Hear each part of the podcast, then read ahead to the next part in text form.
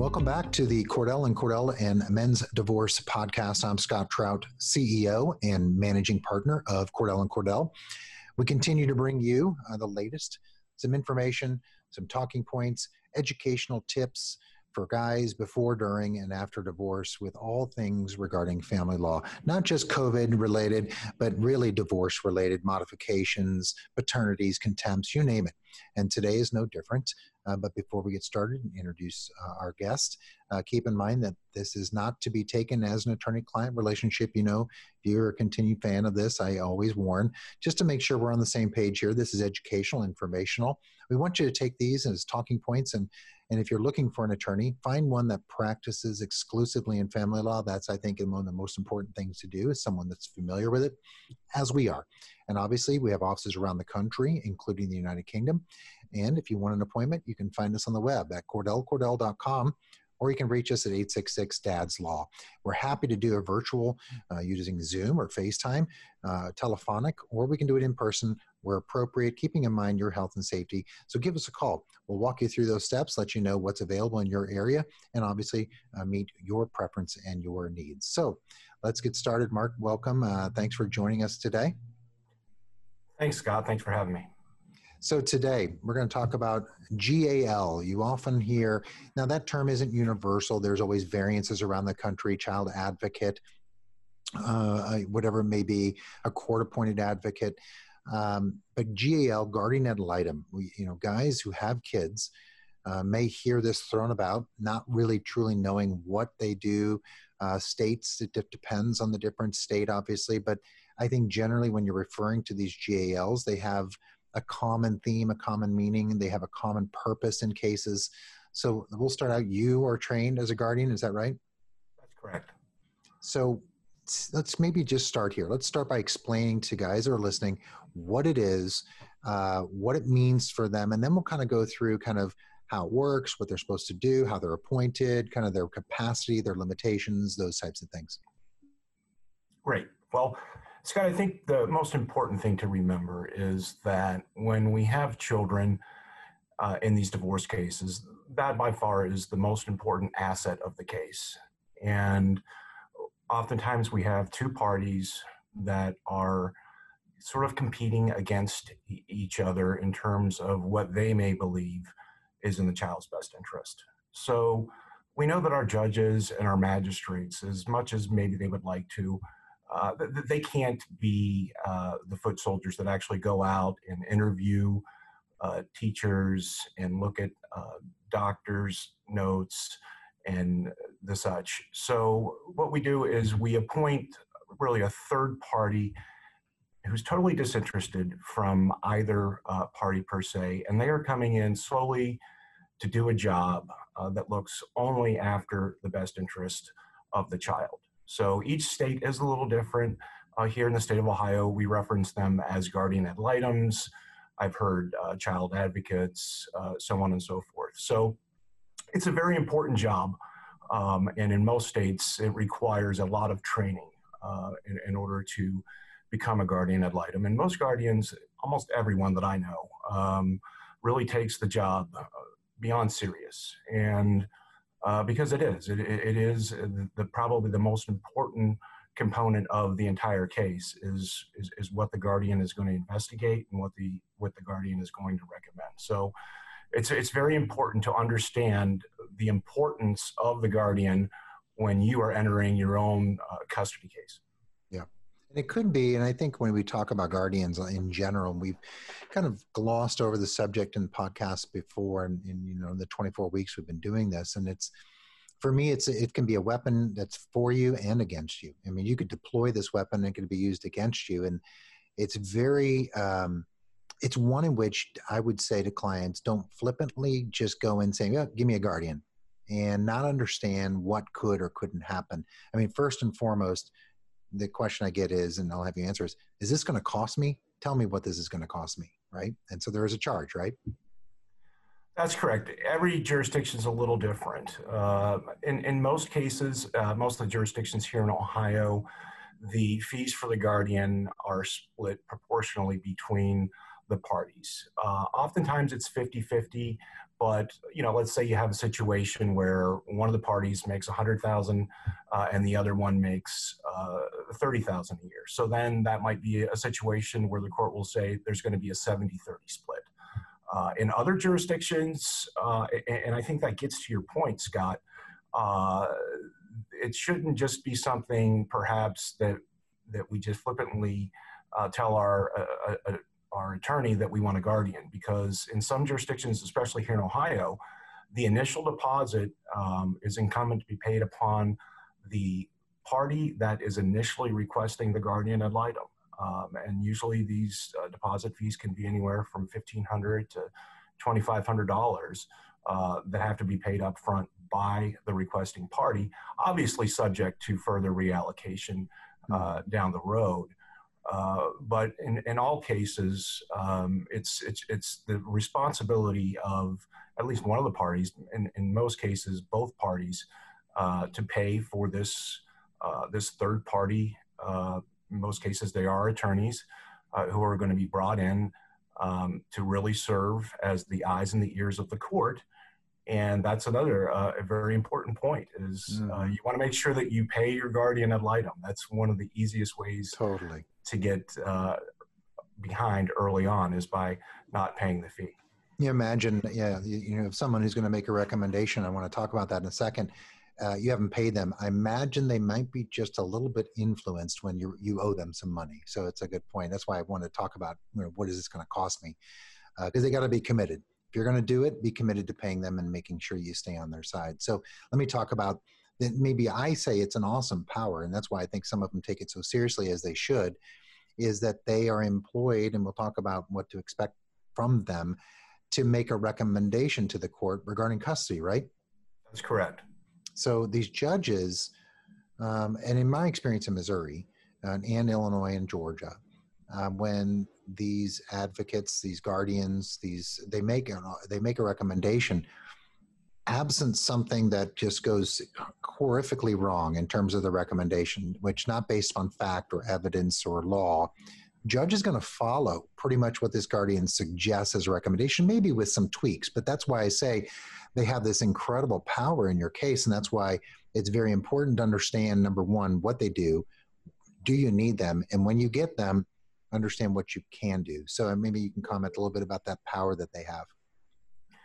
I totally agree with you, and we have the same experience here in Ohio. Uh, I, I, would say, you know, 95 to 99 percent of cases that I've uh, been involved with, whether or not I was the attorney or whether I was the guardian, uh, that the court pretty much is going to rubber stamp uh, what the guardian has come up with as far as a recommendation so long as all of the you know the proper rules are followed here in ohio we have uh, a rule of superintendence that really uh, details what our role is and our tasks are as the guardian.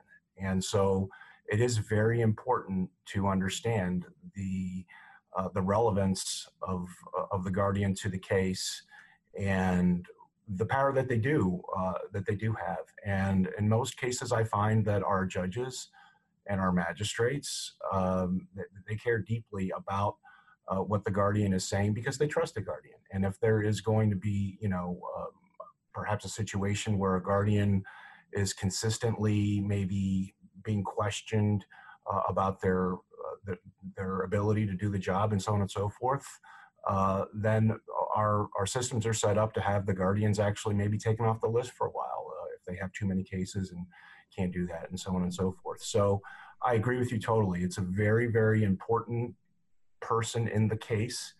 And it's very important that each person going in that has a guardian is properly uh, prepared and really knows how to interact with the guardian. Yeah. I think, you know, you think about this, judges don't like to make waves. Um, and a lot of them don't. I mean, it's a very, imagine having to make very critical decisions about who's going to have custody or who's going to have limited contact, you know, drastically changing a family dynamic. And it's a, it's a tough job. So judges welcome a third party neutral where they don't necessarily hear, you know, job of a lawyer is to tell a story. And so judges have an obligation to cut through all those stories to find out really the truth. And that's oftentimes difficult. And so I think, in my experience, judges around the country love the idea of a guardian because they don't have to make that decision. And you know, absent something crazy where the guardians, you know, makes kind of goes off the rails, that's kind of the danger of a guardian. It can work against you, it can work for you, and I think it's very risky at times. If you're a guy that's, uh, let's say, you know, Mark, you and I meet with someone and we say, look, your chances are outstanding. You know, you've been the primary caretaker, you've been at home, you know, mom's been at work. I don't see any reason you don't have any issues. To me, there'd be no reason to request a guardian at that point, unless you have a chance to to lose what you think, get worse than what you have. And so it's kind of the reason I want to talk about this. I think it's a value is not only preparation, which we want to transition to next, but is having a conversation with your attorney about the need and the necessity for something because I always try to paint the picture. You walk in the courtroom, uh, you have you and your attorney on, at a table, you have your your spouse and an attorney at a table, and now what you're throwing in is this third party. And that third party typically doesn't sit in the middle. They're going to find themselves on one side or the other. And that visually think about that if you do something without in, in you know prepare you do something wrong and you don't pay them now they're across the table they seem aligned with your spouse and now you're not just fighting one attorney you're fighting fighting two to try to convince a judge that two people are wrong and you're right. And it, and it's just a very difficult situation that of anything in family law be careful what you ask for because the, the you know the result can be just devastating right yeah, I totally agree. Not every case that involves children needs a guardian ad litem. And I think that there is sometimes a rush in cases to get a guardian appointed right out the chute. And it's before, quite honestly, both sides have even really explored perhaps how far apart or how close they are. So I totally agree with you. I think I think oftentimes more than not, uh, the decision for guardian is made sometimes a little bit abruptly um, from from the onset of the case, wherein if just perhaps a little bit of uh, consideration and diligence goes into uh, the thought process, you could be in a situation where you, you may not need a, a guardian ad litem because exactly like you said, there's always a risk. And I, I come back to what uh, uh, a saying that, that, that I learned from you, Scott, actually, and, and that is that there's no winners in divorce. There's just multiple degrees of losing. And I think uh, that's, that's very true. I mean, in, in anything we do, I mean, the fact that we have to go into a situation where we may have to bring a third party in to make decisions yeah. that are going to directly impact um, our relationships with our children and so on and so forth. Um, is is just inherently sort of a, a, losing situation for, for for both parents. So it really does make sense for the attorneys involved in the case to get together, figure out how far apart uh, both party stances are. Is there a middle ground uh, before we have to really get involved with a guardian ad litem? And I think it's interesting. Uh, I was talking to someone about medicine, and you know, in the same in regards to recommendations in law, you're not required to do everything your doctor says. You know, I, I always talk about, you know, intentionally question your physician. Why? What will this do? What are the side effects? What if I didn't do this? And similarly with your lawyer, I mean, that's why I always liken a medicine and law in some regards the same. We're trying to heal you of something, you know, a bad marriage or cancer, right? I mean, yes, it's hard to compare those two, but the point is, is that just because a judge throws out in the middle of a settlement conference or a status conference, hey, let's get a guardian, you don't have to. And I mean, there are certain triggers. Missouri, it's any allegation of abuse or neglect, it's automatic. So you got to be careful when you make allegations because you're you're going to put yourself into a guardian situation. But absent that, you necessarily don't need to take it if it's in one of convenience. Whereas you suggest judges may tend to just want a guardian. And I know particularly of a judge in this area that suggests a guardian in every single custody case because they don't want to make the decision. And uh, call it lazy. I think it is. I mean, look, just take the evidence where it goes. So that's the point. I think it's just question everything, prepare, find out what's right for you, go through each case and, and or each instance of facts and what's going to help and what's going to hurt. For some dads out there, the coronavirus pandemic has become a pretext to limit access to their children. Other dads have been pushed out of key decisions affecting their children's lives. If you're one of those dads, Cordell and Cordell is here for you, as always, but with expanded services. We can meet you in person or by video conference on weekdays, evenings, or weekends. Our goal is to step up our service to meet your needs now.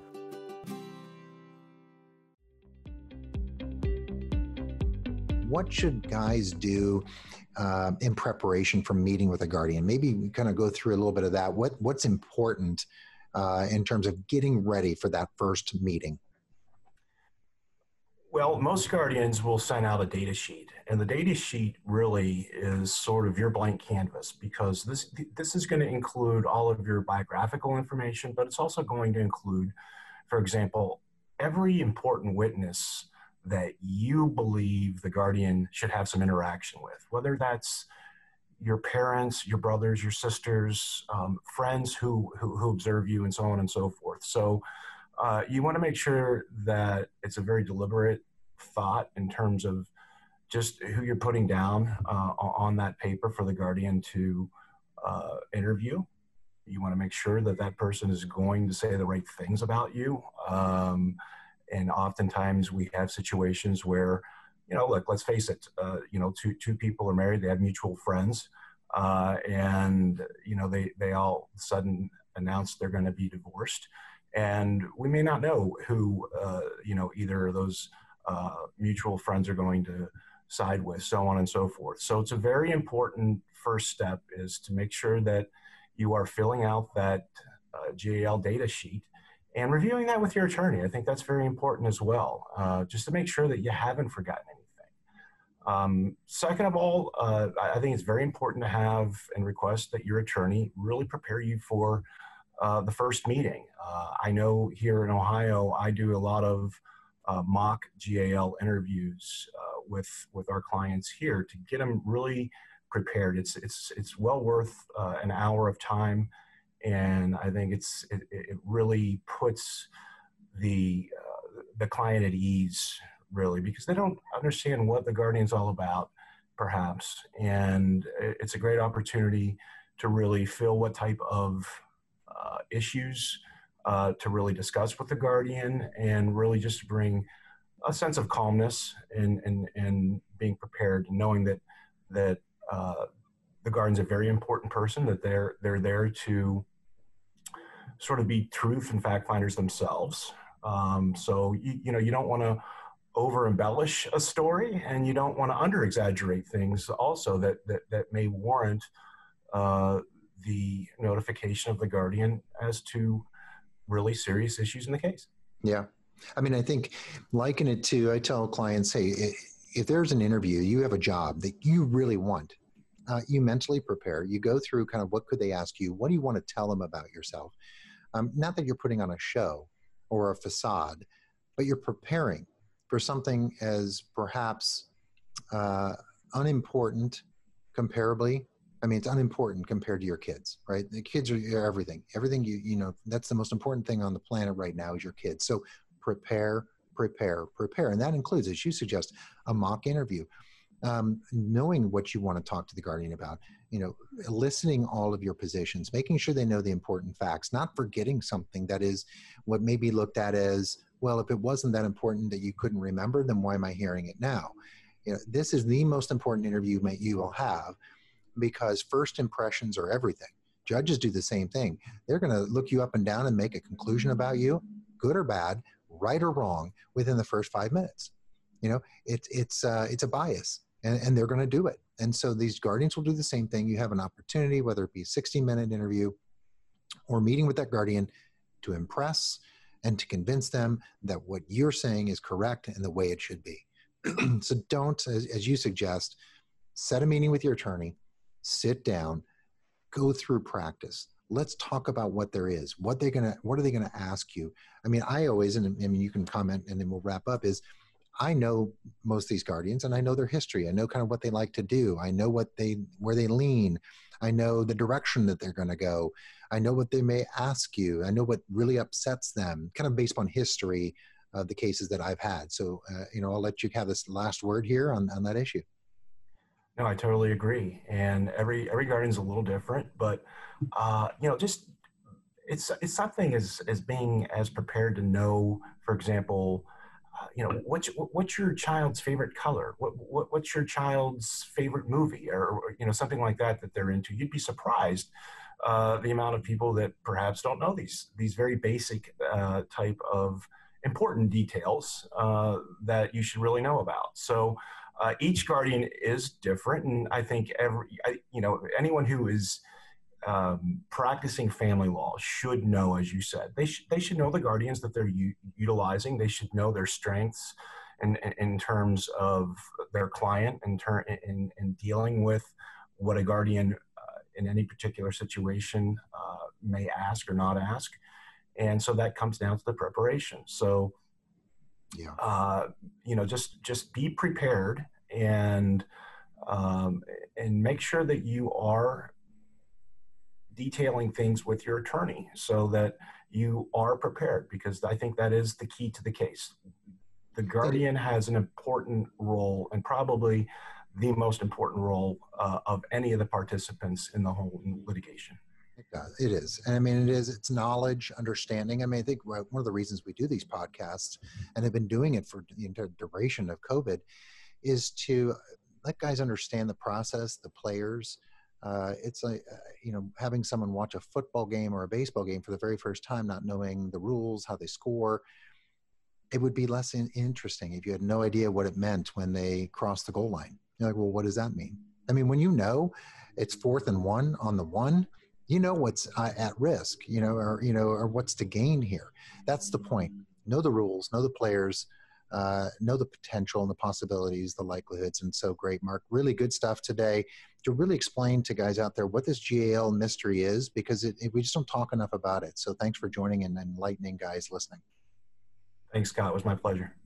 Well, we'll continue to bring you uh, hot topics with uh, diving as deep as we can in the 20 minutes that we have with you each uh, week uh, and things like this. So, again, you want to reach out and have more questions for Mark, you can reach us at 866 DADS Law, set up a consultation, or with one of our other Cordell and Cordell attorneys around the country, including in the UK.